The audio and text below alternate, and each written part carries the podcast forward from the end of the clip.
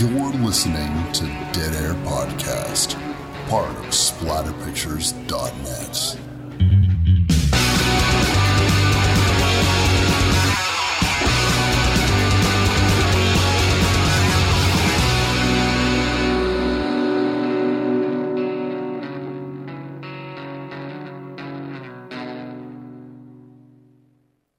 What's up, everybody? West Dead Air Knife here with always. Typical Lydia. Today's show, we're going to be doing the 2013 film Oculus. It's about time that we got a Blumhouse movie in here. If you say so. Well, listen, Lydia. In the horror rainbow, there are many layers, and sometimes the lightest gray of them all is perhaps the upper level of horror that just sort of floats at the top, that everyone knows and everyone sees, that get wide distribution and you know that's what the general horror audience likes we're talking about dim lit rooms and bangs and bumps in the night and Close ups on your eyeballs because you don't have any facial expression to go along with it. well yeah if you want to be snarky about it It's also a WWE presentation. it is so i was hoping for some wrestler cameos but i didn't get any I know, me too. I was hoping like at least a little Trish Stratus or something, you know? Like something, something. But no, we couldn't be so lucky, unfortunately. for anyone who's listening and they don't know, Blumhouse is responsible for some of your favorites like The Purge or Ouija or Sinister or Insidious. Those types of movies. Any of those movies where somebody's like, oh, you're a horror fan? And then they spit out all those movies' names, and I'm just like shaking my head. I like some of those movies. Yeah, mhm. a lot of people do. A lot of people do. Oh my god. Am I going to be unleashing the anti mainstream Lydia? No, I'm keeping it contained. I'm keeping it fucking locked in a tiny little box. Really. sort of like, you know, a Dybbuk box. A little Dybbuk box right inside my fucking chest.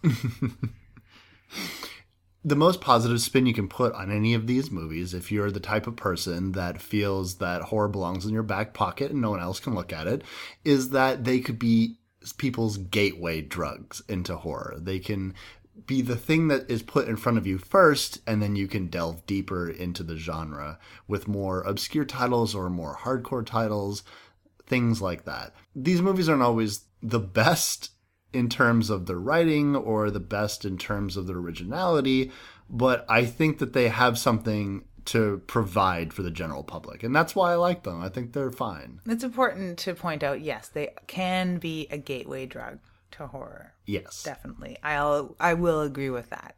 And they do have their place. Yeah. And they bring people into the theaters for horror. And you can say what you want about Blumhouse. Man, if you look at their cost to profit ratio of these movies, Paranormal Activity, oh my God, buying it and, and having this $15,000 movie making almost $200 million globally. E, uh, movies that, the movies that's like, this cost $1 million, it made $20 million or $40 million or $100 million.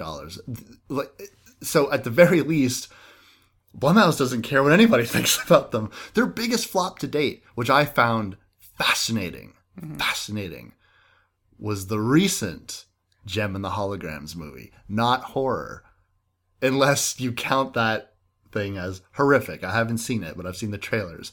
No misfits, no synergy, no Wes. Yeah, quite. That's I'm not interested at all. At all, at all, at all. It was I was semi I was as interested in Josie and the Pussycats when that came out and it sucked. So I was like totally turned off of any sort of girl band revamp. I like Josie and the Pussycats. Stupid fucking movie. Hated every minute of it. Oh my god. I don't have time to watch Jem and the Holograms, unfortunately. You're too busy watching Oculus because I made you. Yeah.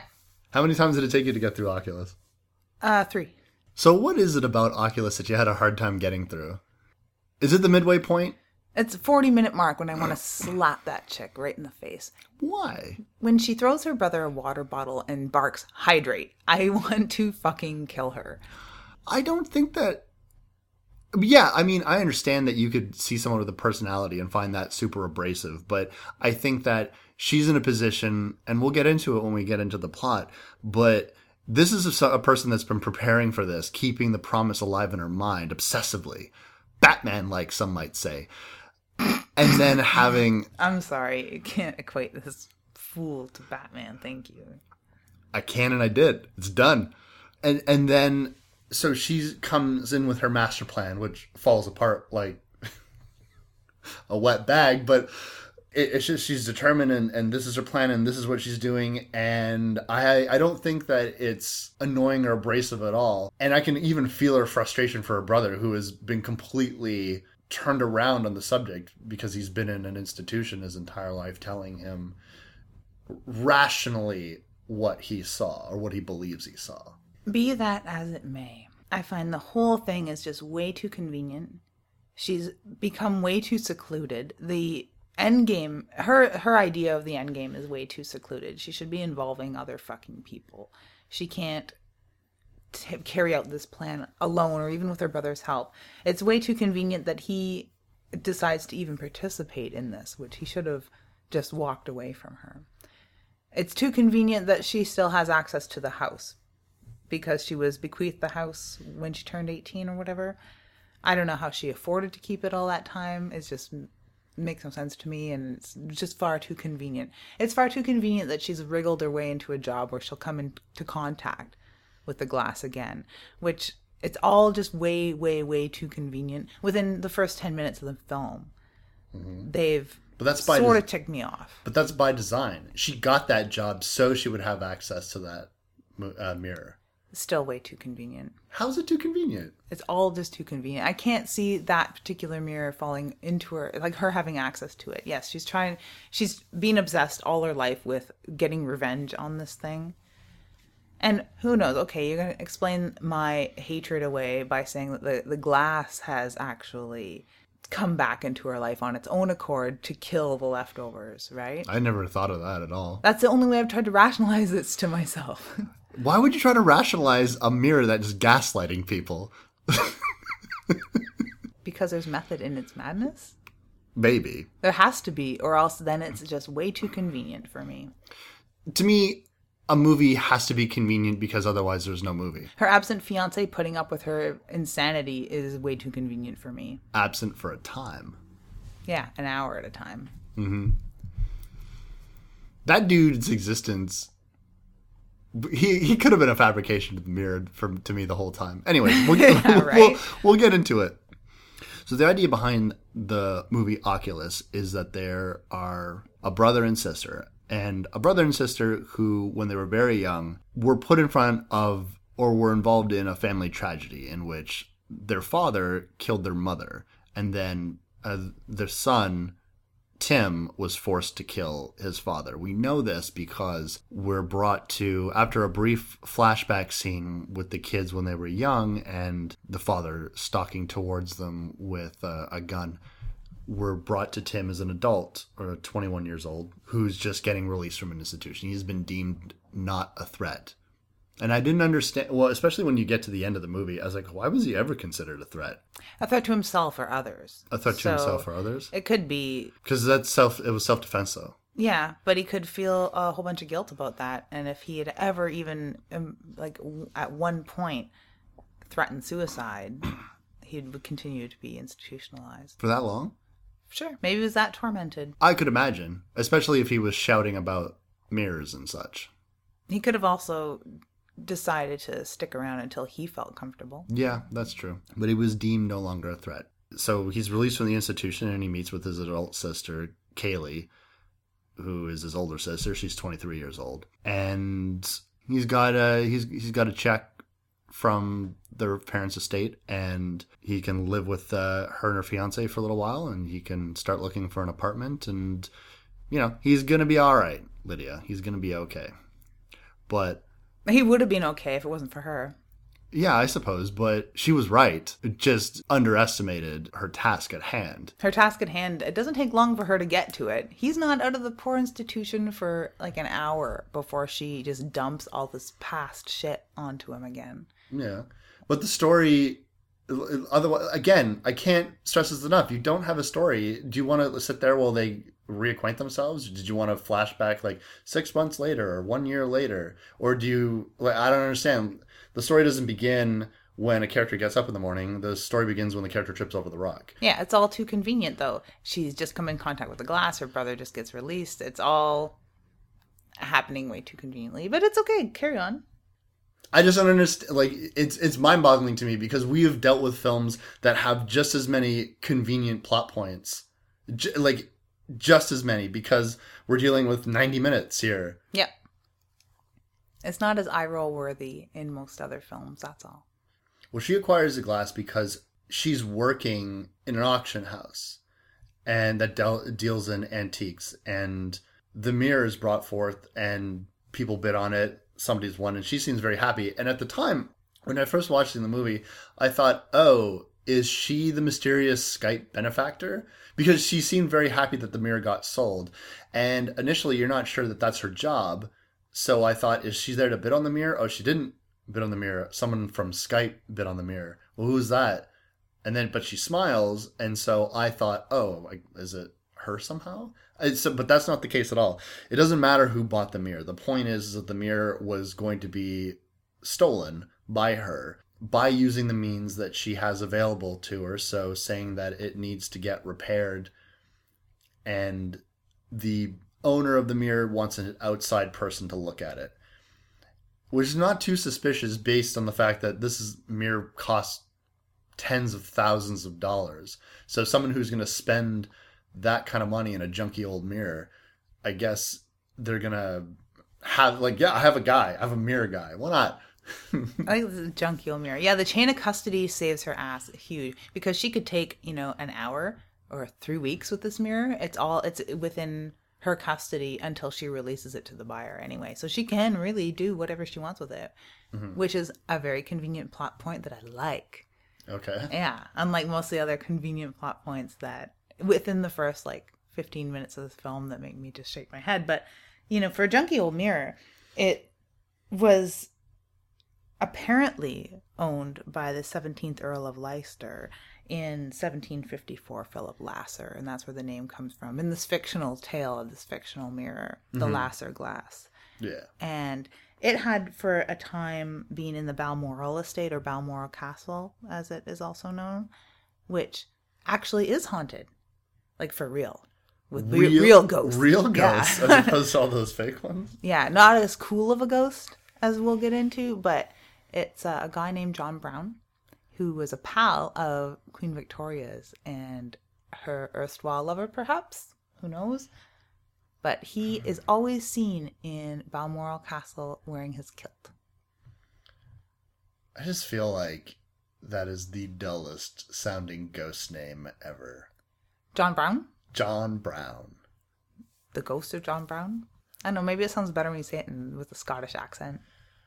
Maybe. Yeah. Maybe he's scarier to them there's a lot of like haunted item things and there's a lot of haunted item movies and when you're talking about like this movie being like a gateway drug to horror i hope that it sincerely goes into like good better horror and like more like you said obscure or more hardcore horror or just more interesting or independent horrors or horror outside of north america if someone were to watch this and then decide to watch all of the haunted and possessed item films like about Robert the Doll, Annabelle, mm-hmm. all of those sorts of films, I feel pretty sad because this Oculus is probably one of the best out of the haunted items. Take like the possession, which I didn't like, and mm-hmm. things like Annabelle and the boy, not the boy from last year, but the boy about the doll from this year. Gotcha.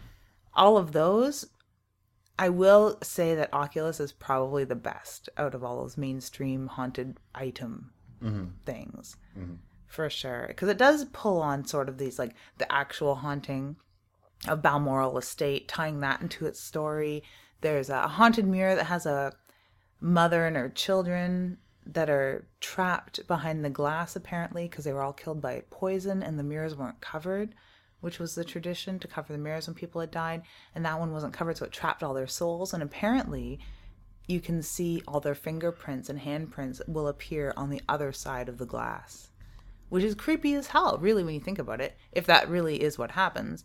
So you take these like real life stories and sort of meld them into this story, of The Lasser Glass, that's fictional in Oculus, and I, I really do like that.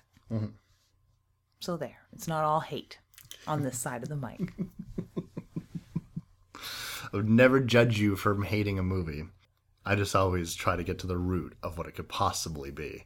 Haunted item movies are always really interesting to me. I'm always fascinated to watch as many of them as I possibly can. I think it's because I have an overactive imagination and I love the idea of looking at something innocuous and then it being rather sinister. I don't find mirrors innocuous though. I find them very sinister all the time. yeah. I don't like mirrors. Uh, as an adult, I'm fine with them. Like I'm, an, I'm a grown, I'm a grown man in the 21st century, so I understand that there's nothing creepy about mirrors. But as a little boy, I was very wigged out by mirrors at all times. There was one in my cottage that I really hated. I didn't ever want to look at it because just walking around in my cottage at night with the lanterns going, that odd hum that happens from them, and and j- just just being at the cottage at, at night and stuff like that. Like I hated that mirror so much. And then um, somebody ended up hanging a hat just over top of it, so I like I was like, there, that that protects me. That protects me from the evil. A hat's in the way. Um, but I think it comes from just watching so many horror movies that have something with the mirror in them.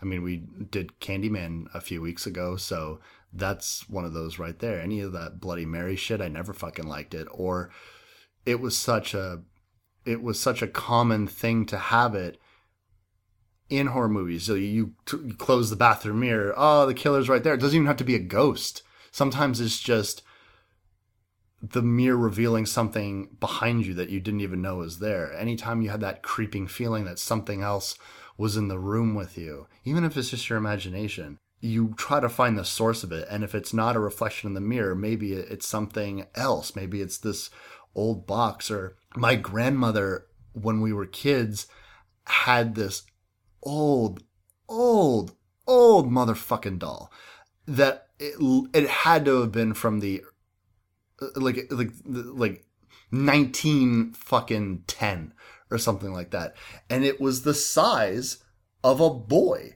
it, it, it, it a was walking doll. That's what they're called, walking dolls. When they're like, when they're the size of a toddler and you can Yeah. walk along with it. Yeah. apparently. yeah, they're walking. But here was the crazy thing. The thing was so old and its head had been cracked and it was like it was oh, I love cracked dolls. I have one like a small baby doll. so My grandmother's like so this. my grandmother i guess wrapped it in some bandages Awesome. and he had like a toque over his head so if you took off his toque it just revealed like this just bandaged head underneath it and you looked at his hands and they were black and just chipped and claw-like and my mother and her and my aunt were terrorized by this doll when they were kids and then the next generation and it was the creepiest thing ever and it sat in my grandmother's basement slumped on a on a little stool next to the television set like a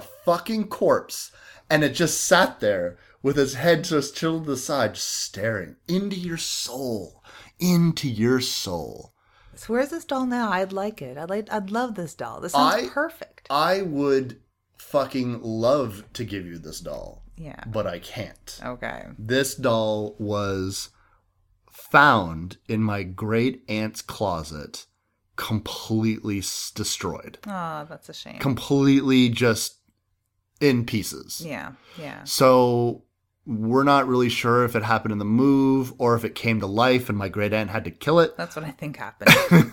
that's really what I think happened. But my point being is that I've always found this type of stuff really fascinating. So when I heard about Oculus, I was really interested in it.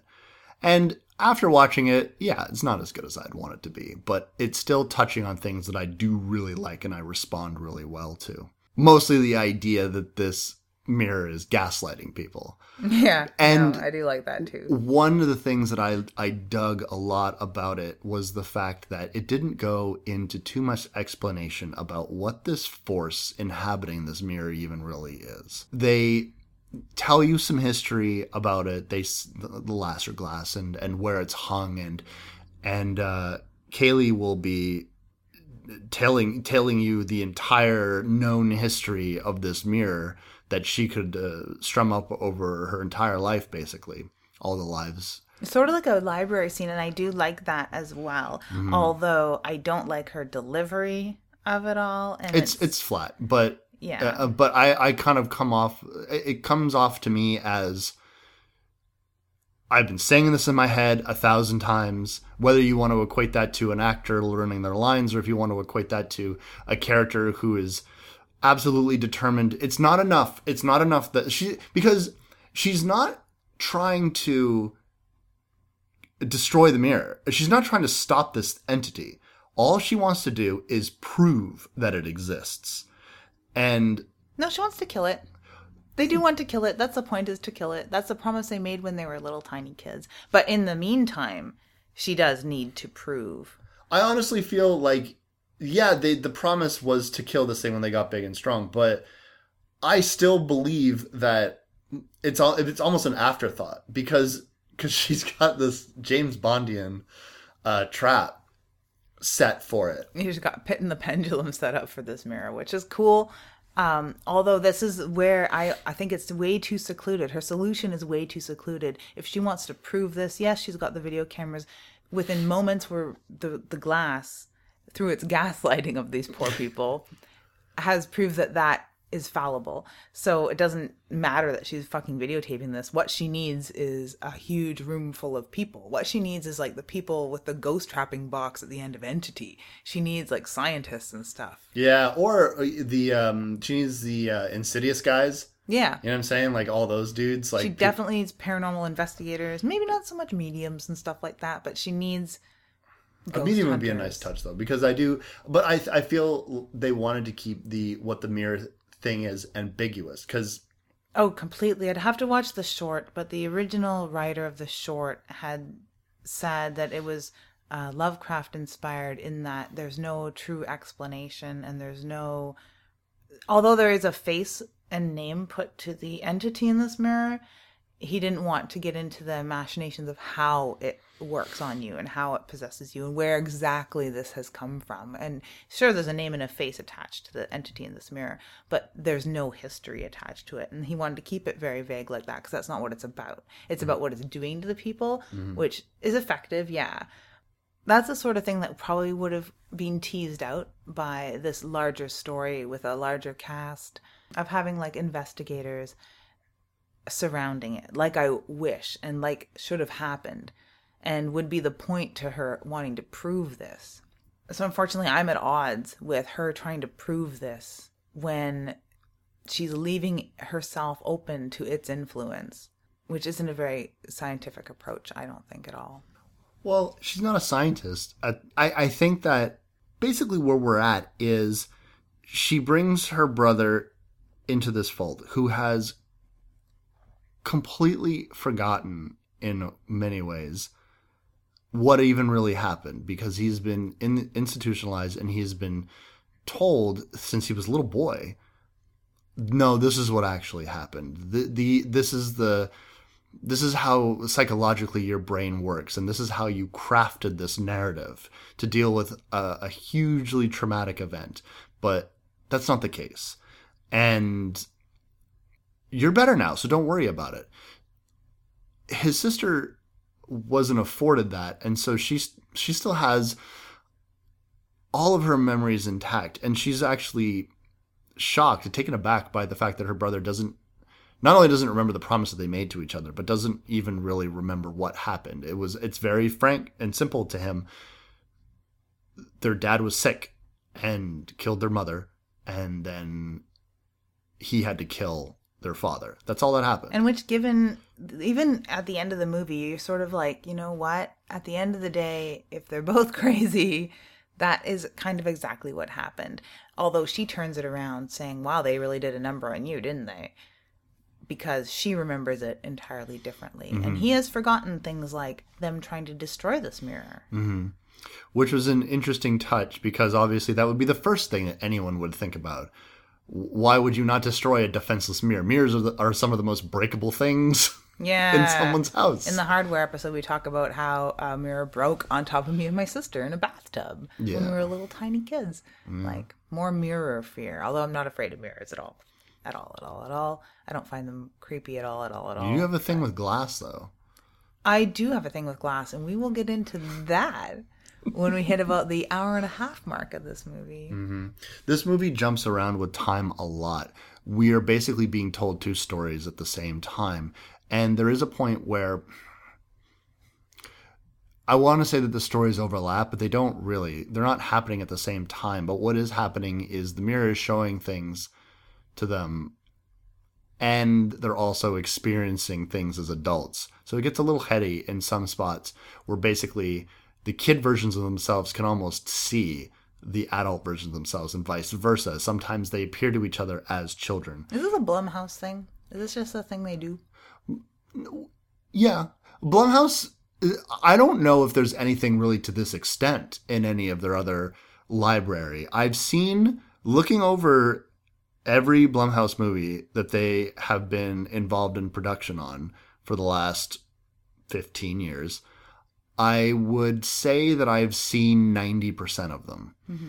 Um, and I had no idea that I had seen Yeah. 90% of them. I think what they share more than anything is the idea that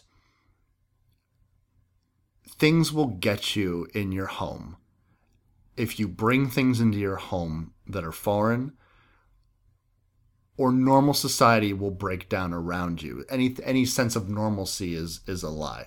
So and we and we craft our society around these things denying evil or aliens or the uh, cruelty of humans to one another the afterlife. So uh, in in the in a sense uh, blumhouse very much likes to do movies with psychological angles to it because that honestly cleanses people's palate a lot when it comes to horror I've had conversations uh, as recently as a few weeks ago with people where if you have psychological aspects to a horror movie, they don't view it as horror. They view it as a thriller or something that they're allowed to like. Yeah.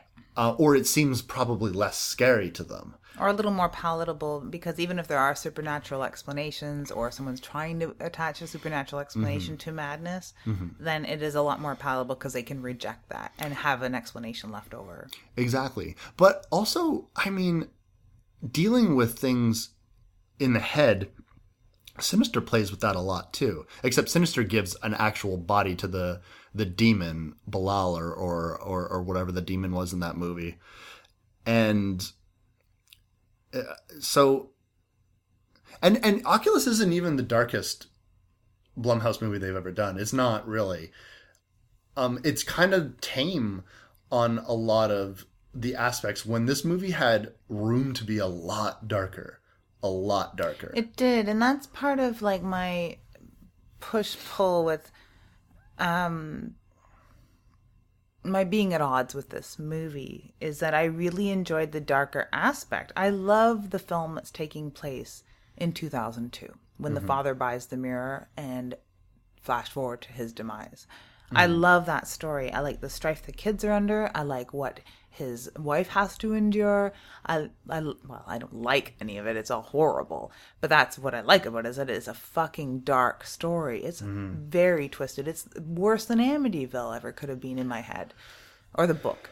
You know, like it is fucking dark, but it's interspersed with or in my mind interrupted with the story that's taking place in their present time in 2013 I think that the the technique of having the the story coming out in 2013 is is that because of the fact that Tim has moved on with his life and and and is better now psychologically and has rational explanations. Fully come to terms with having killed his father basically. Exactly.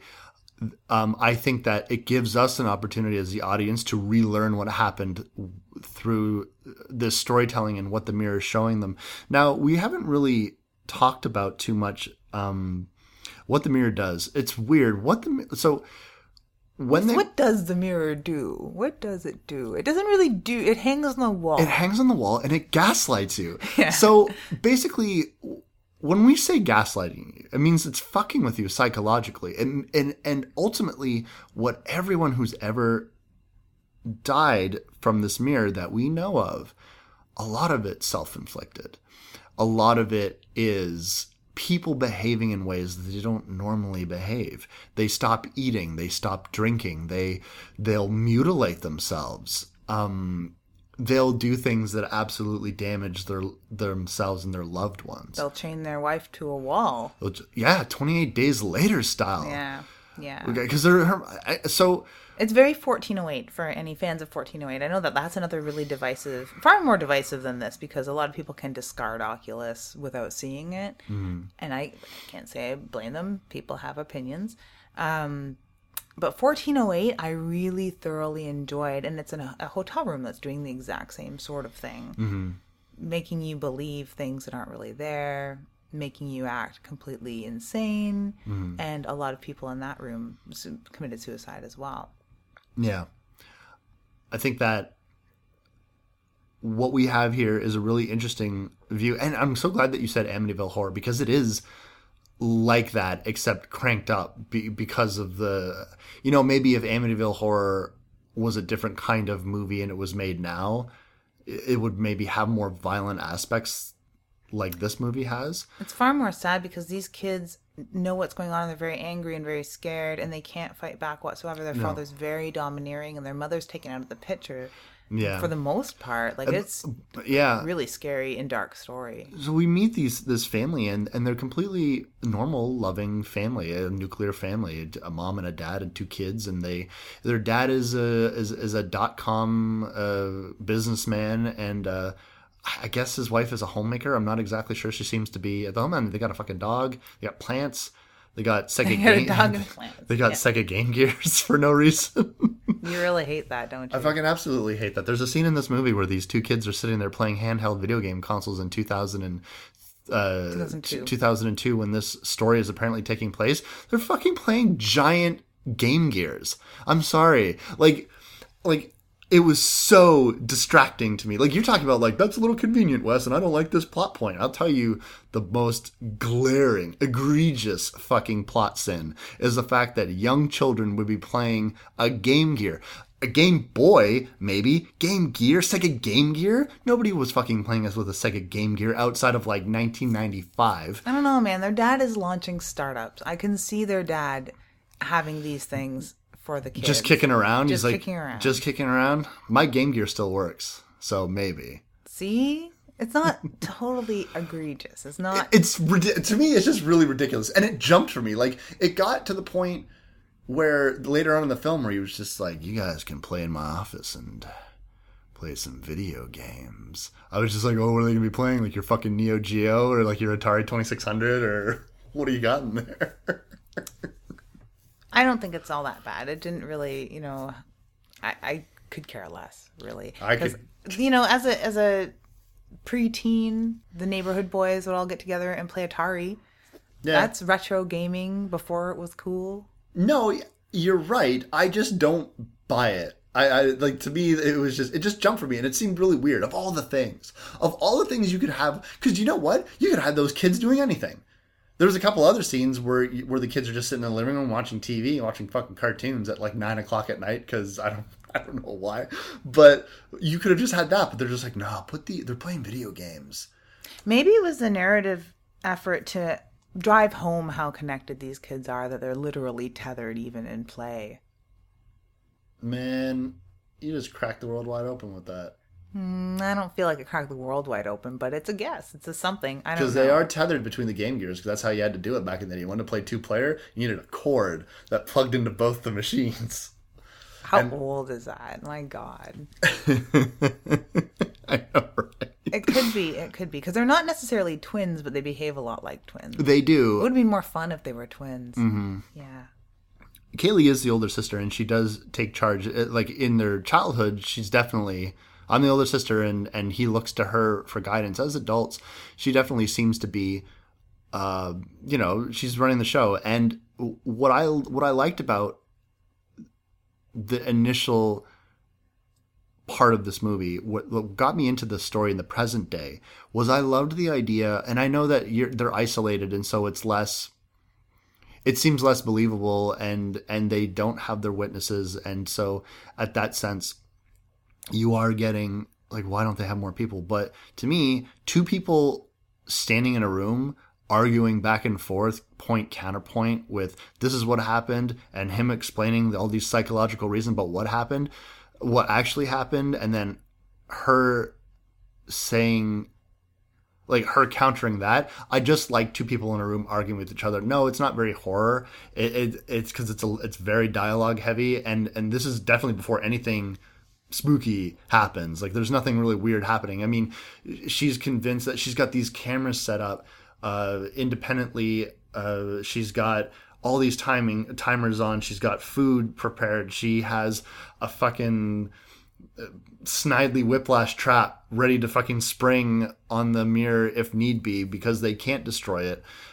Anytime that you make any violent action towards this mirror, it stops you. Not in any obvious way. It's just he's going to smash it with a chair. You put down the chair. You're going to hit it with golf clubs. You're going to hit it the wall. You're going to throw something at it. At the last second, your trajectory is going to change and it's going to or you're gonna throw it at your sister or something. Yeah, something. Yeah, it's gonna trick you. Like, and the plants are because it kills plants. The dog that they have in there, named Dog, apparently. Well, it named dog because I because like in her mind, this is not my pet. This is literally it's like a lab rat almost. Yeah, you just know? to the canary in the coal mine. So Yeah, to speak, canary in the coal mine, Animal yeah. will get sick and die or go mad because it's that close to the mirror, and the mirror is influencing it. Um, she has this the trap that she has set, and the timers for the, to remind them to eat food because it will starve you to death. Mm-hmm. Um, I don't. There's a lot of tools around, so I guess this thing has made other people pull their teeth out with pliers. So she has Mm-hmm. a lot of tools and stuff. So she hasn't covered all of her bases, I don't feel, but Mm-hmm. either way, she's got this 20 pound Danforth anchor, like a boat anchor, tethered up on the wall on a spring trap, and it's weighted down with extra weights as well. That is aimed to smash right into the mirror, which should fucking do it in.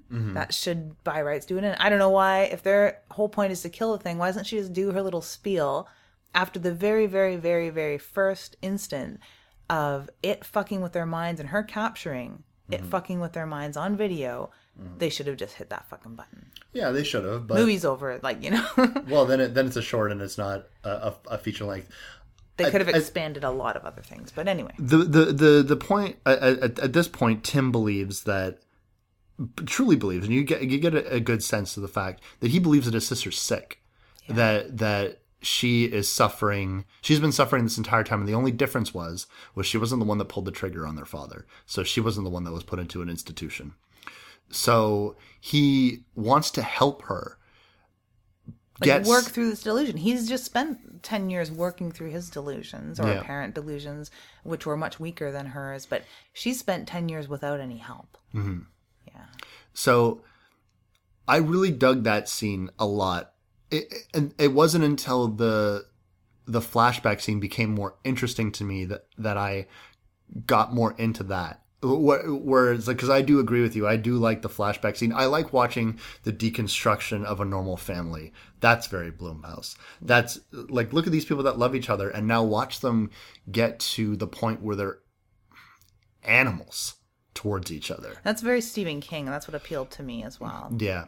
So you basically have this idea that uh, th- th- their mother Mary believes that their husband or the father is having an affair because the kid saw a woman in the in the room with them In his office where the mirror hangs. Yeah. Uh, yeah and and and so that plants the seeds into her mind about what might be happening but here's the cool thing is you don't the at no point do you ever really see what the parents are experiencing. You experience what the siblings experience because they're experiencing it in the modern time and you're and and so you're trying to figure out well what were the parents seeing? Like that that were what were their specific delusions about? Because the mirror seems to almost be able to read your mind and or it's watching you and so it's gathering intel or something but it seems very focused on self-inflicted injuries. I mean, the the the father starts uh, very gruesomely biting his nails, and to the point where he's got a band-aid on one of his nails, and he he uh, puts the band-aid on, and then you take the band-aid off for some reason because he's just like, I don't want this band-aid on anymore. He puts it on the table, goes back to his work. Well, the band-aid's still on my finger. That's weird. He can't seem to pull it off. Oh, I'll get a staple remover and I'll take the band-aid off that way. I don't know why that would be like, yeah, staple remover, that ought to do it.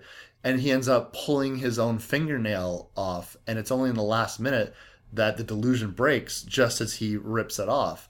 And you're like, oh my god. And so it, the mirror is doing little fucked up things like that to you constantly. That is that is the the biggest window into the very early stages of what the mirror is psychologically doing to their father, and they don't really delve too much more into that. No, and we do get the hint because we've seen in action as this movie progresses what can go on in real life versus what is going on in your head because mm-hmm. she they question one another when one has left the room or made an action and they've witnessed them doing something completely different. They have on videotape them having an argument that they had had outside in the hallway, mm-hmm. but it's actually taking place in the room on the videotape. So we know that what is happening in reality to the people subject to the mirror and under the mirror's influence is completely different than what they're actually doing in real time. So mm-hmm. when we see shots of the father sitting in his room in his office in his chair staring at the mirror for hours on end barely responding to the kids, we know that there's something fucking fucked up going on that mm-hmm. he's witnessing. He's witnessing something different. In his mind, he's not sitting in that chair looking at the mirror for hours on end mm-hmm. and being cruel to his family. Yeah. Something else entirely is going on. And we don't need to see it. We know it though. Mm-hmm. It seems to be the more time you're spending with the mirror, or the closer proximity you are to the mirror, the worse these effects are happening. As we're as we are progressing through the story, we find out that that Kaylie has gathered a lot of the inf- information from her own experiences and then some research online. The plants dying, their own family pet as kids dying. So that's why there's plants in the room. That's why there's a, that's why there's dog in the room. Her their mother uh, succumbing to it very quickly, being at the house all the time. I thought maybe is it because the kids weren't allowed in the office that they were away from the mirror a lot more, and because as the movie progresses, it is apparent that even the kids as children were succumbing, were having episodes, but very mild versions of them. Probably. And, and Kaylie left the house most often out of anyone in the family. So she was under the least amount of influence. The mother did spend a lot of, like, all of her time at home. The kids maybe were otherwise distracted as well. Mm-hmm. Perhaps. It's true. And yeah, not allowed in the office at all. Mm-hmm. The dog was mostly okay until it was put in the office for an extended length of time and it basically never made it out alive. Yeah. Although the brother blames it all on a bad marriage. The plants died because mom and dad were fighting and no one was paying attention to the plants. The dog died because it was sick. It was old and it was sick. So he's got explanations for all of that stuff. But he was, yeah, Yeah. more near the end of their time with the mirror as children, he was falling under its influence and having he was seeing things. Mm-hmm. I don't think Kaylie necessarily did, aside from that woman. Mm-hmm. Which begs the question in my mind: if this mirror's influence spreads and spreads and spreads, how come when it was made in 1754? It didn't just spread and spread and spread and control the whole world, and then kaboom, we were done as a species within about 10 years because it spreads hour by hour, foot by foot.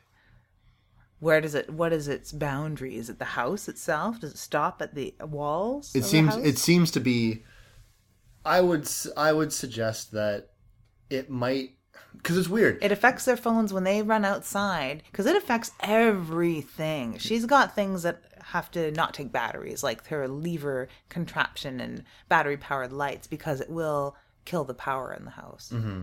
kill the power, kill the phones. But it affects their phones when they're out on the front step, like they're out in the front yard, and mm-hmm. it's affecting the phones. if they're even out on the front yard. That's the thing about this fucking movie though. and they're probably not. So Yeah, you're like- totally right. That, that's the thing. Like, like this movie does a good job towards the end about really fucking with what you're seeing. Now, there's there's tons of scenes as as the the family life as they were kids deteriorates. The mom seems to lose it completely, like almost going feral at some point. She believes that her husband is absolutely having an affair. And the last time that she's really like I like how they go from they're having dinner, everyone's making dinner and it's super looks delicious and it looks well prepared and her and the dad are having wine and the kids have their own drinks and blah blah, blah and to like now we're sitting at a table with the kids I don't know what they're eating, but the center of the table is just like burnt toast and because like no one's doing groceries, no one's really cooking anymore. Um and the the mom asks one more time to tell them about the woman that she saw in their father's office. Kaylie says that she doesn't see anybody. Tim tells a story about how she saw the movie, uh, the the woman again. That's pretty much the last coherent scene we see with their mother as she go, like is found standing in front of the the mirror just staring at it. Now she has some kind of a scar on her belly that she's a little self-conscious about that it's one of those things that no one else can see, right? Like no one can really see. It's not. It's nothing, right? Yeah. The mirror seems to be playing on that and, and focusing on the fact that her scar is this gross, gaping open wound. So we get a little sense about what the mirror might be showing her, but it gets to the point where she straight up is going to attack her children. Like she like barrels down after them, and they have to lock themselves in the room. Their father's away on business or doing whatever, and eventually comes home to the woman uh, to his wife just banging on the door. And he seems shocked. Like it's weird. She definitely seems more far gone than him at that point. But i don't know if it's because he's managing to keep like just be stoic to keep shit together. Is it because he's going away for work so he's not he there's chunks of time where he's leaving the house? It must be. It must be. Yeah because he's like i'm going golfing or i'm going to work or there's neighbors i'm gonna hang out with them or whatever. Um she spent way too much time in front of it and maybe she was too easy of a target because she's got this convenient c-section scar. C-section and, that's what it was yeah, yeah it seems to convince her that the children are the cause of and their death is a solution to all of her problems mm-hmm. within moments. Yeah. So maybe she was either easy prey or it was bored and decided to really pick on her to hasten the fucking deterioration of this whole family? I don't know. Yeah, because when you're asking about like the proximity of the mirror and, and who it affects, it's weird because the in, in the, the mirror's history, as brought forth by the movie, it's hung in public places. You know what I'm saying? And it seems that it only will focus its attention on certain people. I don't know if there's a certain psychic vulnerability you have to have to it. Could be, or it could just be the person that spends the most time with it because mm-hmm. it was like a teller in a bank. It was the teller that spent the most time there, mm-hmm. stuff like that. So, but I like that it is a little ambiguous so that you can either come to your own conclusions or decide that there is no conclusion.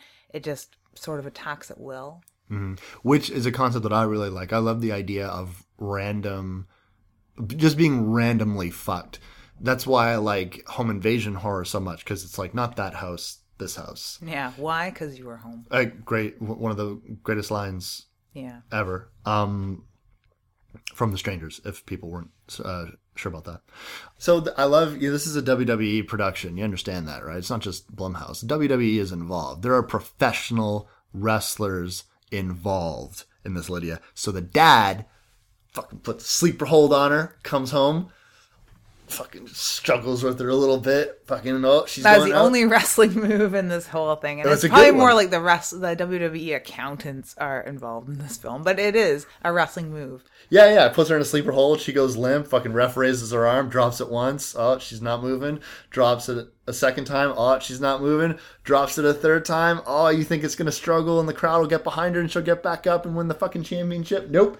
That fucking arm drops a third time. She is out cold. And he wins the belt, and then Rey Mysterio fucking flies into the scene and grabs the belt and Six, runs one, away nine. with it. Yeah. No, um, he comes back in one of the most menacing scenes with him, and he's like the the the dad in this, um, Alan, is really fucking like super scary dad, ultra menacing, and and one of the scariest. And I don't know if it's because like I, I get nervous around scary dad characters um but he the uh uh young kaylie looks out of her door, terrified. Obviously, their mother, the one of the people that are supposed to be protecting them, violently tried to break down the door. There was a huge struggle. The last time she opened the door, her dad had her fucking mom unconscious in a sleeper hold. She opens the door again. He is walking towards her door to, to not towards her door to go inside the kid's door, but basically just a, around it. He's got a hammer in one hand and chains in the other. He points at her with the hammer and just says, "Go to bed." I was just like, I was like, wow, that is fucking scary. Yeah, it's super intense. Like, because you're just, you don't, what is he doing with that? You know from the police reports and the fact that uh, uh, Kaylie will tell you, uh, like maybe 20, 30 minutes previously in the movie, that it, it's not just that his wife was killed they specifically say tortured Yeah. and killed. Yeah. So you don't know, especially at this point, because you're not entirely sure what the mirror does to people. But you you don't know what he's gonna do with that hammer. You know that uh, one woman who who died at the hands of this mirror smashed every fucking bone in her body. Or the girl that, that died of dehydration in a tub and In wouldn't drink water. Yeah. Which is mental. So it's the torture is what the mirror ultimately enjoys the most. Yeah, just slow, vicious death of whoever it's inhabiting. Gruesome, gruesome stuff. The next time we just see the dad very intensely telling him, Your mother's sick, and I don't want any of you going in her bedroom. You leave her alone. And you're like, What is he doing? Like, what is going on? Meanwhile, we keep cutting back to the present, and there's a lot of different shit going on for here because the things it's doing now are predictable to Kaylie. She's planned for a lot of And this. she even says predictable. Yeah, in- 'cause in her she's- snarky way. She's very snarky because she's she's like you know you have to imagine that she's like fucking all jacked up psychologically because she's like I'm gonna fucking fight this mirror, and and I'm gonna make you reveal yourself. I'm gonna prove that our father wasn't crazy. My brother isn't crazy. Like they were victims. This mirror victimized everybody, and so every time something happens according to plan, she's like, yeah, fuck you, yeah, fuck you. Yeah. Oh, power going out, whatever. Fucking plants dying. Obviously, I it's knew. okay, I have six hundred dollars of fucking battery operated lights. And she has her fiance to call her every hour. He's just like a steely jawed, good looking fella who I guess works with her. He's supposed to call her because the idea is that what he knows is that she is having a long, drawn out conversation with her brother. And just to be on the safe side, you call me every hour and then just check in. So I say, I'm okay. So you know that me and my brother are okay. Like, all right, guys. Which is a good cover, you know, blame it on the crazy guy. Yeah, sure. Yeah, why not? But I can tell you, Buddy's not good at following simple instructions. What he called her he called her seven minutes late the first time. Yeah, yeah, Like really. yeah. Not feeling it. Now, a lot of these trappings that the mirror has doesn't seem to really translate to video. So you like the video clearly captures what is actually happening. So if you think that there's broken glass on the floor, you use your camera phone. Yeah, there's no broken glass on the floor. Yeah, which is convenient for the most part. Mm-hmm.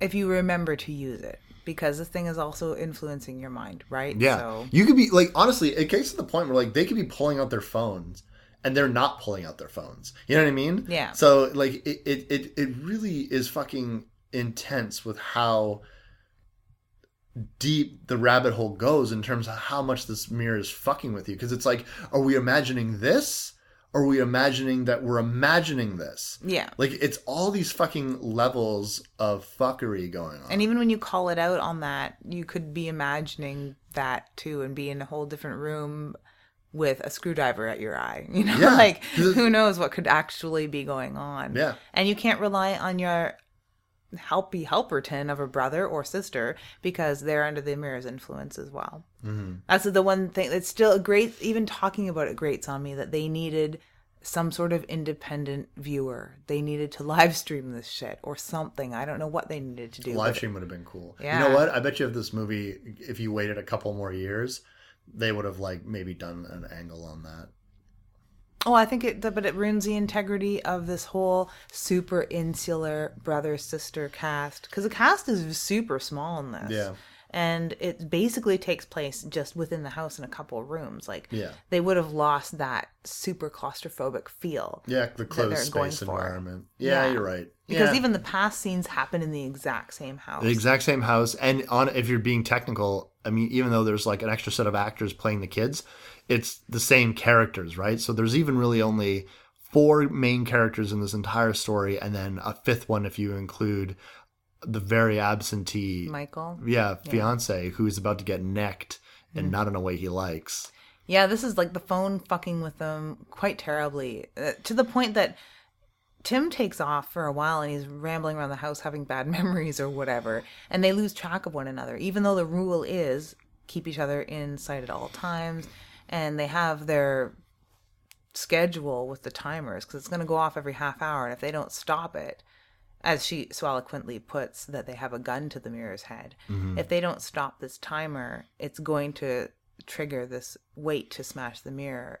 So they need to capture all of this in half hour spurts, right? And remind themselves to eat and everything. But they've sort of already broken their rules by him taking off and rambling around the house alone. Mm-hmm. And she's, the power's gone out. So she's off setting off all of her lights and double checking light bulbs and stuff like that. Mm. And you don't know if it's doing all of this to lure them away from one another, which you mm-hmm. couldn't kind of assume, or if they've just gotten kind of lax with their own schedule. But while she's changing light bulbs, she's eating an apple because it's mm-hmm. snack time. Mm-hmm. Don't want to starve yourself, mm-hmm. right?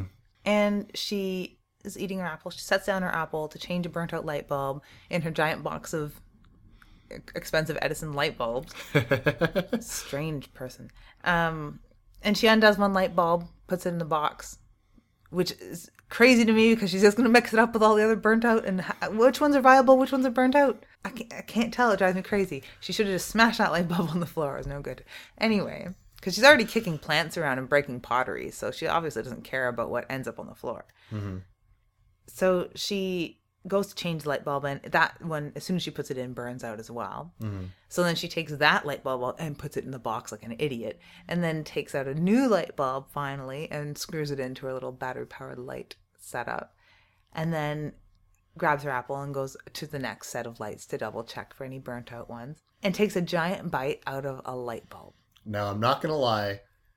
Part of the reason why I suggested this was because of all the glass biting that goes on in this movie. I don't mind the plate. There's a plate biting. They they subtitle it, and if you watch it with subtitles, which I did the third time because that helped me stay in it. Um, when the mother actually goes through a scene where she's chewing on pottery, Yeah, yeah like a big heavy plate. it's a big plate, and they say "sound of glass," uh, eating glass. But the glass eating specifically, the light bulb glass eating, doesn't give me the heebie-jeebies that you would expect. Damn. I know you tried so hard. I know. I don't enjoy the scene though.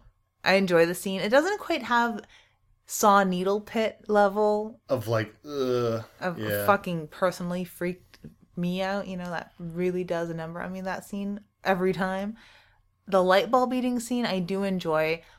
It's just not done as visceral enough to get to me the way that it should because I have a fucking freaky OCD problem with thin glass. Mm-hmm. I have no problem changing light bulbs because I'm not going to take a bite out of it. I'm not afraid I'm going to take a bite out of a light bulb. Um, I'm not afraid of glass at all. Mm-hmm. But something like a wine glass mm-hmm. can really freak me out because for some reason, ever since I was a little tiny kid, I and this is like it, it's such a fucking mind fuck. Too thin of a glass, I might bite a chunk off and swallow it and die. I I might. So I try to avoid thin glass. Wine glasses are really hard for me. Very hard for me if someone hands me a, a glass of wine. In public, it's very hard. Champagne glasses are usually the worst, unless they're older and they're usually thicker, or just a really good glass. Like I don't mind a good glass. Some crystal I can handle, but cheap thin glass, blah. Uh, all my water glasses in my house are a particular thickness. It's probably something over four and a half millimeters. I'm drinking out of a beer stein. today. Yeah, normally it's these uh, Anchor Hocking glasses that I rather enjoy. Mm-hmm. I bought several of them when I found them because I could drink out of them. Mm-hmm. I typically do drink out of with a straw, Yeah, a straw as well, just to be safe. which is doesn't fit with the other problem that I don't normally like eating with plastic because there's a lot of germs that stay in the pores of plastic. It's not the same as wood where it's a little more antibacterial. Plastic is disgusting. So if you hand me something like in a plastic cup, I, I'm gonna have a hard time mentally with it. And on a bad day, I'll bring it to my mouth and then like push it away, and then bring it almost to my lips and push it away. I, have the same problem going down escalators sometimes too. You have a a, a lot of uh, idiosyncrasies, we'll call them, that just make picking horror movies the best. You can't be the only person on Earth with these issues Absolutely not. No, it's yeah. because they're present in enough of these movies. You but know? then anyone, whether you give a shit about what the thickness of your fucking glass room is, is gonna not like the idea of biting into a fucking light bulb. man, did she bite into it good too. But this is like the fucky thing where the movie fucks with you, and I liked how this the movie fucked with you. Although there's a part of me, there's a more hardcore, gruesome side of me where I would think, well, no, I want her to be that hurt. Yeah, you want it to saw right through, give her a fucking Chelsea grin, and then her bottom jaw drops off, and she turns to her brother, and her tongue's wagging. Yeah, you want to see something like that? Not quite, but I think that um, the fact that all, for the most part, the, both these characters completely avoid injury. Now, well, For the most, for the most part, wink, wink. Wink, wink. Now, she grabs the. So us as the audience member, this is this is where the movie fucks with us, the audience member, where it's like the movie is trying to gaslight us because it's showing us her putting the apple down, then putting the light bulb down, and then we're like, oh my god, you your brain instantly knows what's going to happen. But she does pick up the apple, and we're like, oh, relief. relief and then she takes a bite and then oh my god she and there's this long drawn out scene where you're just and i've recently had uh, a lot of dental work done and where they're constantly like putting uh, needles into my the my palate the top of my mouth. So the idea of having like a big piece of glass in there like i could really imagine what that would fucking feel like. And she's just absolutely freaking out and her brother's like what's the matter? And of course it's the mirror again. She has not bitten. Yeah, she turns to him with the apple in her hand. Yeah. And and and it's nothing. Nothing is going on again. But we as the audience were convinced that oh, the the delusion was the apple. No, and and she was actually eating a light bulb. No, the delusion is that it is an apple and it made her think it was a light bulb and made us think it was a light bulb.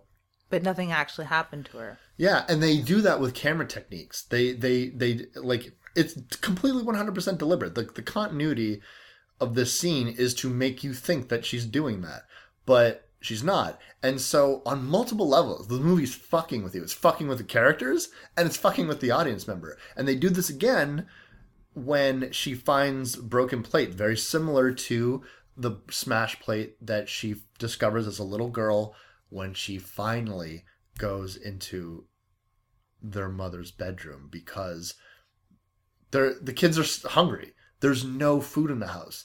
They go to their father, you have to get groceries.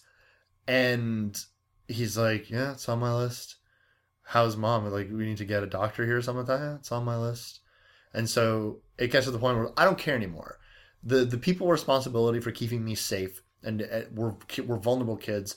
They are not helping us anymore. It's time to take care of ourselves. It becomes about an us versus them thing because she's tried everything. She's tried to She tried to get a neighbor to come over. yeah, and and he instantly They is tried calling the doctor too, which is it got get creepier later, yeah. but that they keep calling doctors, and every single doctor has the exact same voice and, keeps telling them to have their father call. yeah. So it makes you wonder was she ever calling anybody? Yeah, yeah. um he, the neighbor comes over and he's just like and this is weird to me. So the movie was taking place in 2002 do you think if a kid went to a neighbor's house and said there's something severely wrong at my house do you think that a brief conversation with a dad who's just looks ragged as fuck He doesn't look too too ragged. He's got five o'clock shadow, but I think that's his look, and I think that you know he's a dot com startup type guy, and he so clearly probably knows looks this guy. He tired goes, all he goes golfing with this guy apparently, or Yeah.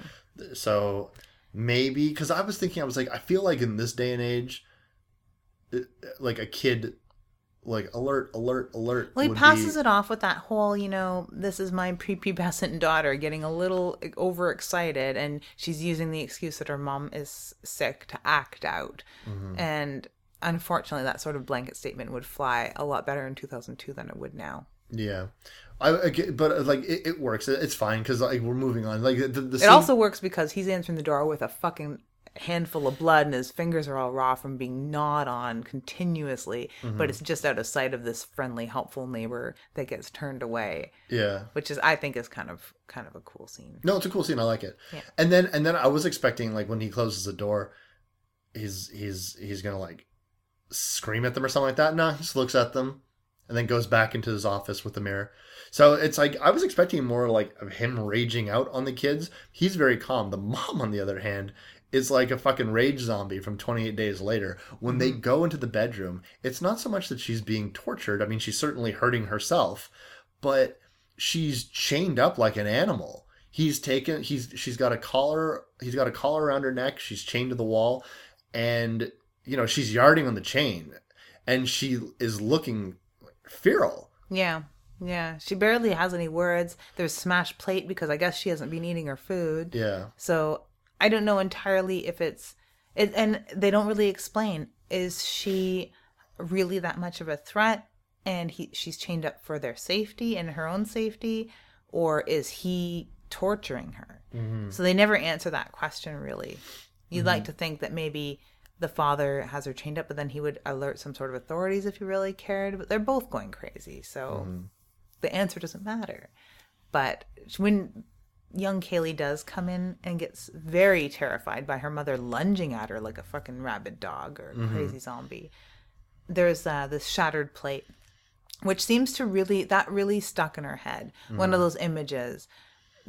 I'd like to think that she would, for the most part, block out how horrible her mother looked. She remembers very clearly, but that wasn't the thing that her mind hinged on psychologically. It's not mm. the thing that her mind hinged on psychologically. It was this shattered plate on the floor while they're going hungry. Mm-hmm. Really, really stuck with her.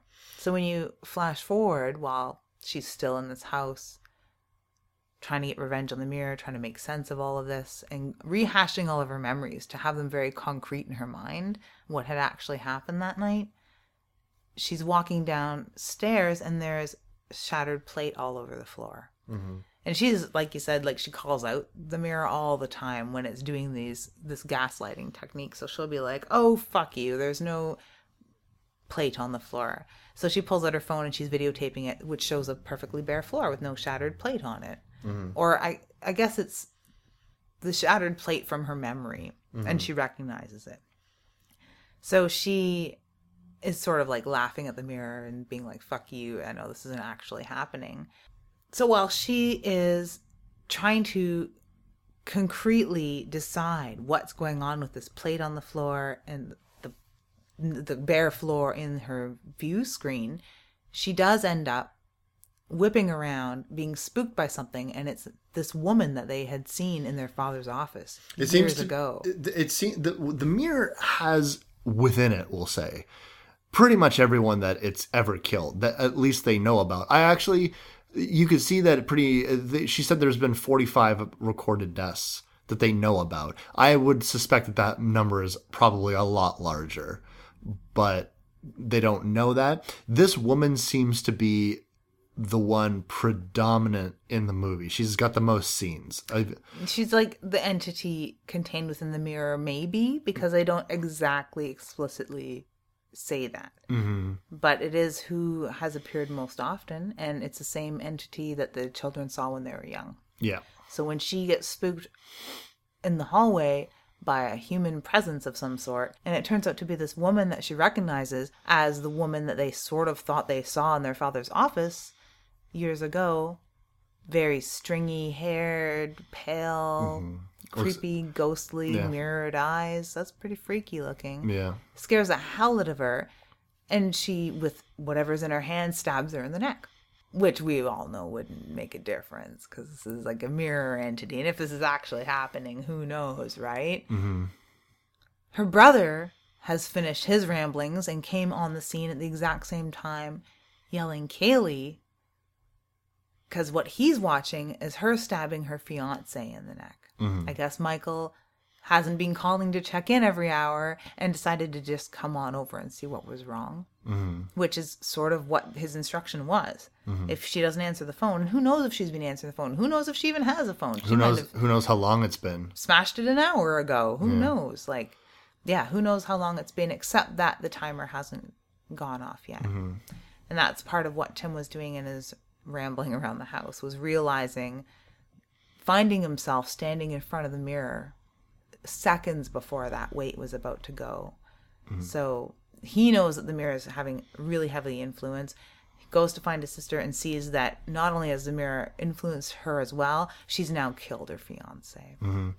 She's convinced this hasn't happened. No, because just as that happens, she gets a phone call. Just checking in. All right, call you in an hour. And so she's like, You didn't see, stupid mirror. I got you fucking pegged. This is not real. And she's like, the, the plate wasn't on the floor because she was just proving to us, the viewer, and herself, and everyone in existence that this plate wasn't smashed on the floor in mm-hmm. reality. So there's no way she could have grabbed a shard of this plate and stabbed her the apparition of her fiance in the neck. There's no way that this dead body sitting in front of us bleeding out right now, all over the place, is actually here until her brother mentions that there's pottery shards all over the floor. Because she kicked the plants, the dead plants, and broke all the pottery glass. And she takes out her phone and runs the camera over the body. Mm, The can the the phone is picking that up. The body's there. Yeah, There's pieces of pottery on the floor. She had a piece of pottery in her hand. yeah, Yeah, so it really happened. yeah. That's what you get. For not following instructions. Exactly. Someone tells you to not stay in room 1408, you don't fucking stay in room 1408. Mm-hmm. It's about at this point where we're getting the full picture of what transpired when they were young, because it, as you get you get a sense that the mirror is trying to figure out a way to protect itself from this sort of Damocles like scenario, and you understand quite easily it's going to maybe imply that you're standing in front of the mirror. You're not exactly sure what's going on because there's a point where they're going outside because it's too fucked. Like uh, their her fiance is dead. Leaving the house. He just found himself standing in front of the mirror about to get fucking this. And if you can recall, like if you can picture this sort of anchor, it's not like a cute anchor that some burly man would have tattooed on his bicep. It's this big pointy thing that's designed to dig into the soil, dirt, and whatever, and rocks at the bottom of a lake or ocean or mm-hmm. whatever. So it's got this huge sharp point, and that's what's going to pierce the mirror and he was standing in front of it without being aware. So he's very very scared. She's very very worried. They're traumatized now. They have a dead body in the fucking house. They need to call the cops mm-hmm. So he tries to call the cops and success, they're coming. But she's convinced that they need to try to figure something out to try to destroy the mirror. she was also the one that had made the phone calls to the doctors way back when Mm, And it didn't work. so she tells him Try do it again. yeah do it again So when they do, there's a nice little creepy scene where a voice from 911 comes over the phone again. And it's just the, the same voice that they heard when they were kids. of the doctor saying Yeah. that they should maybe have their father call Yeah. And then it repeats it again, all slow and distorted and shit. yeah It's a good scene. so they know that help's not on its way and then they start to think well maybe we're not even out here yeah. smashing our phones and screaming because Tim looks up at the window of the house and sees himself closing the drapes. Mm-hmm. That's creepy. So now, as the audience, you're like, I just give up. I just give the fuck up. Yeah. I don't know where they are. I don't know what's happening. Mm-hmm. and they're they're they're completely aware of the fact that the, the mirror's also showing them both standing facing the mirror mm-hmm. so saying go ahead go ahead don't hit the timer i'll kill you both Yeah, and believe that you're out on the front front lawn. Yeah. Yeah. So like as the audience member, as the characters, we're all completely confused. We don't know what's happening. Now, with their time remaining in the movie, we go back to the past and we show that the father just sort of looking at his wife with the gun in his hand um looks like he's going to blow her fucking brains off, but instead takes her collar off. And I guess the idea was like I'm going to let you run loose Born free. as free as the wind blows. Go and eat the kids, man. I guess. Yeah. So her mom, like, and crawling around, like, like I said, like she's feral, like she's like, like and so the kids are trapped behind the room because as feral and as adult and scary as her kid, as her parents seem to be, they get completely blocked by closed doors. They don't really seem to understand how. I figured all the doors just lock really well. They went to Lee Valley and get those secret inset deadbolts that are like have a double long bolt. You ever see those? Yeah. They're secret fucking deadbolts. Yeah. That's probably what the door. The I figured the doors maybe have four or five of them that you can set really quickly and discreetly, so we don't see the kids lock the doors. Yeah, or So- something. Their plan is they're going to burst out of the door, surprise their mother, and they have their dad's golf clubs. I mean, she's got a nine iron in her hand, so she just tells, "Just run, just run." And and what are you gonna do? And he's like, "Don't worry." Uh, she's like, "Don't worry about it. Just run." They open the door. The mom attacks. She cracks her in the fucking face with that golf club. It's great. And the mom goes flying, but it doesn't slow her down because she's got like, you know, maybe if she was in her right mind getting hit in the face with a golf club. I mean, I don't know if I'd still want to chase somebody who just cracked me in the face with one of those, but who knows? Yeah, she's got crazy power. She's got crazy lady power. So she basically jumps on her daughter and is choking her out. And then in the last moment, when there's really no reason why she couldn't just wring her daughter's neck, she seems to come to her senses. because it's a movie made for North American audiences. I don't know. Like you sound so like you're painting that in a negative light. I find it sad. That's nice. You find like like do you not do you not like find this moment like this the absolute instant she realizes that she's killing her daughter and then she gets fucking murked from behind? That's not sad to you? Not really, no. Um, and I'm not saying that I would have liked to see her just choke her daughter to death and game over, and the and Tim gets to survive because he got to run, or sort of. He mostly makes it. It's just that it's preying upon the most cliche sensibility that most women are supposed to ascribe to, and fathers as well and it's just cliche and boring to me. It's the same thing as all of the ghostly haunting films that end with the bones of a child needing to be buried with its mother and stuff like that. It's just kind of unimaginative. I'd have liked to see there was a, an actual reason why she had to stop choking her and she got out of it somehow, or the mirror did something else to break what was going on, to prolong the agony, not because the mother came to her senses, which almost seems impossible at the rate her mind has deteriorated in her body. And she's a feral dog. She's rabid now, basically. But all of a sudden, she snaps to. It just doesn't really sit well with me. And there's another scene later on where the mother appears in the mirror that doesn't sit well with me because it's still just preying on this most lowest common denominator that is supposed to appeal by and large to most of our nuclear family oriented population. Mm. And it's just unfair in a way to people who don't subscribe to that. And it's also just cliche. You just mean you. Yeah, me alone entirely. I'm the only person that doesn't respond to that. No, I'm not the only person that doesn't respond to that. It's like they're saying that normal, well adjusted, happy people that can afford to go to the theater should respond to this. Mm.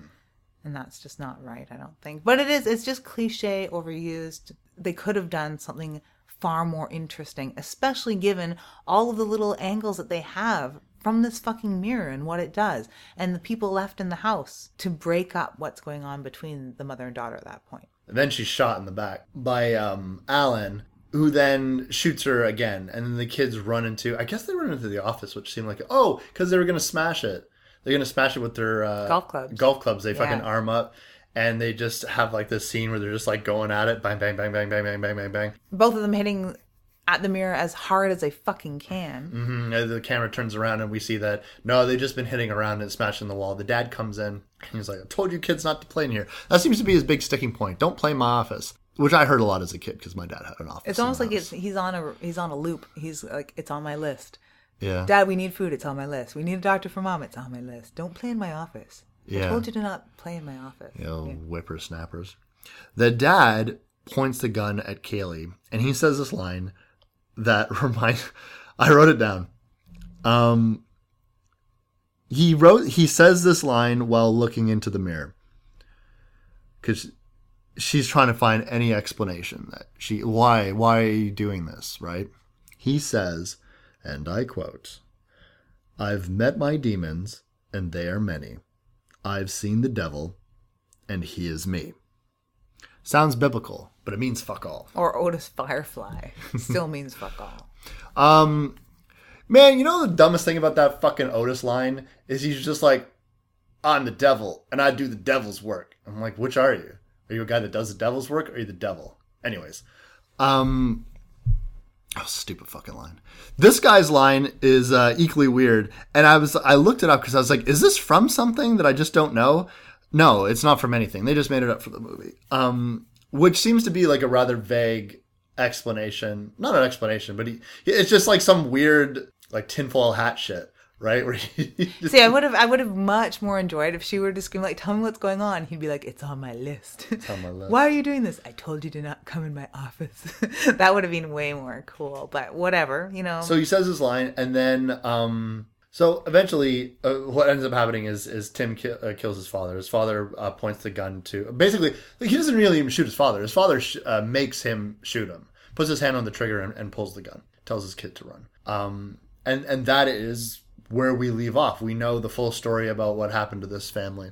In the moments of their death, they do have these moments of clarity. I think that the image of of the mother in the mirror bringing her uh, Kaylie to the like like to embrace her into the mirror believe that was getting her to walk towards the mirror because i think like at this point the kids are imagining themselves as kids even though they're adults yeah. and so she's so in my mind this is why kaylie is facing the mirror at this point Oh, of course. um because uh tim wakes up from his stupor his mirror induced stupor and is just like fuck this he grabs the the egg timer or whatever the thing the the thing's on and he cranks it wham that anchor just fucking nails his sister right like between the shoulder blades or like almost like right into the back of her head What's really awesome is that they had seen themselves from outside, both standing together in front of the mirror. Mm-hmm. We've forgotten entirely about that in the five minutes that has elapsed.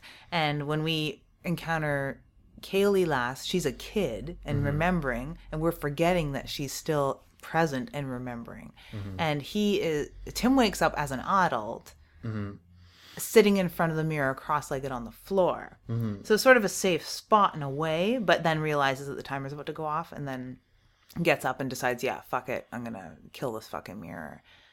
So we've entirely forgotten that the last time we really physically saw them as adults for real, or at least what we're convinced is for real, that might be for real, they were both standing together in front of the mirror. Mm-hmm. So Kaylie was definitely standing there all this mm-hmm. time, which is kind of sad that he was tricked so thoroughly by this mirror. Mm-hmm. That they probably had that argument, moved the cameras, and have been standing in front of that mirror ever since. probably which makes me wonder i was like is her fiance dead Yeah, I know, right? Like cause, and that's how this movie fucks with you. I, was, I was like was he even there? We don't know. But what we do know is that they mirror the scenes a past and a present type thing about him tim little baby no not a baby but little kid tim getting hauled off by the police in in like way more of an aggressive aggressive fashion than i would have thought. I was like i don't i don't understand but then again i'm not a cop so what do i know? Um then they had uh and then like him as an adult now because the first call to the police did actually go through. So The cops are like on the doorstep. on the doorstep. So so now it's super damning for him because he just got out of this mental institution and now he's at least to their knowledge killed his sister in this weird trap. But I was thinking, I was like, you know, yeah, they have video evidence of him turning that crank and killing his sister, but they theoretically should have a lot of video evidence of her his her his sister's entire spiel, Yeah. their entire fucking argument and conversation, them both behaving super erratically. Like there's tons of evidence to at least support that. I don't know if they'd be like, and this improves that this mirror is probably haunted. I don't think Unless the mirror is as fucking powerful and cool as I hope it is, and it has basically not hit record or allowed them to actually record, only shown them what they wanted to see and made them think that they were recording up until that final damning bit of evidence. maybe. That's what I hope for the mirror's sake. Because I, I do like a good villain. Yeah, I good old nebulous villain. Who knows? I do sort of like the end scene where they are surrounded by all the ghosts of everyone that's ever been killed by the mirror. Oh, I fucking completely Yeah, forgot the kids are chased that. through this the house by. Almost looks like they've come out of the fog or something. They're like revenants and ghouls. It's pretty cool. Mm, the reflecty eyes, and then when the alarm goes off, their mouths all snap open, and they're all doing the alarm noise. It's pretty funny. Yeah, yeah, that's kind of cool. Mm. So there are like I paused that scene because I was trying to pick out. I was like, "Oh wait, which was the one that?"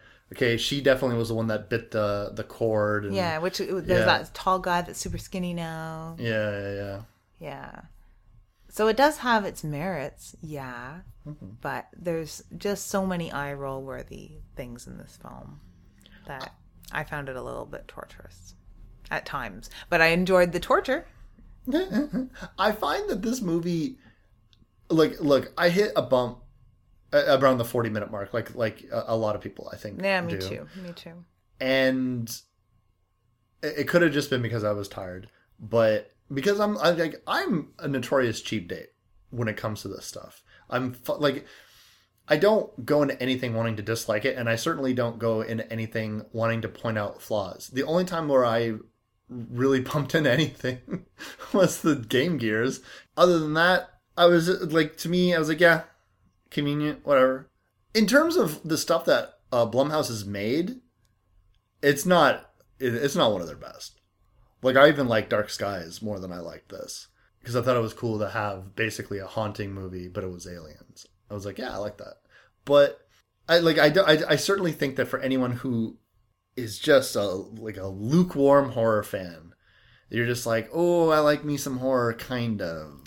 Creepy, I, ooky, spooky stuff. yeah, Yeah. ooh, that's pretty good. Because uh, like people uh review this movie like I, like I, I was uh, looking up uh, when I was looking up the dialogue, the line that this dude spoke because I was I was like, is that biblical? I was really convinced that it was because it seemed it almost was like an an I am Legion for we are many type line. So I was like, is that from something? It seems kind of familiar. Um, I think it's just made to sound like something like that. Yeah. And so when I was coming up with that, I was I was just getting all these reviews, and like I don't didn't read the reviews because I didn't want to.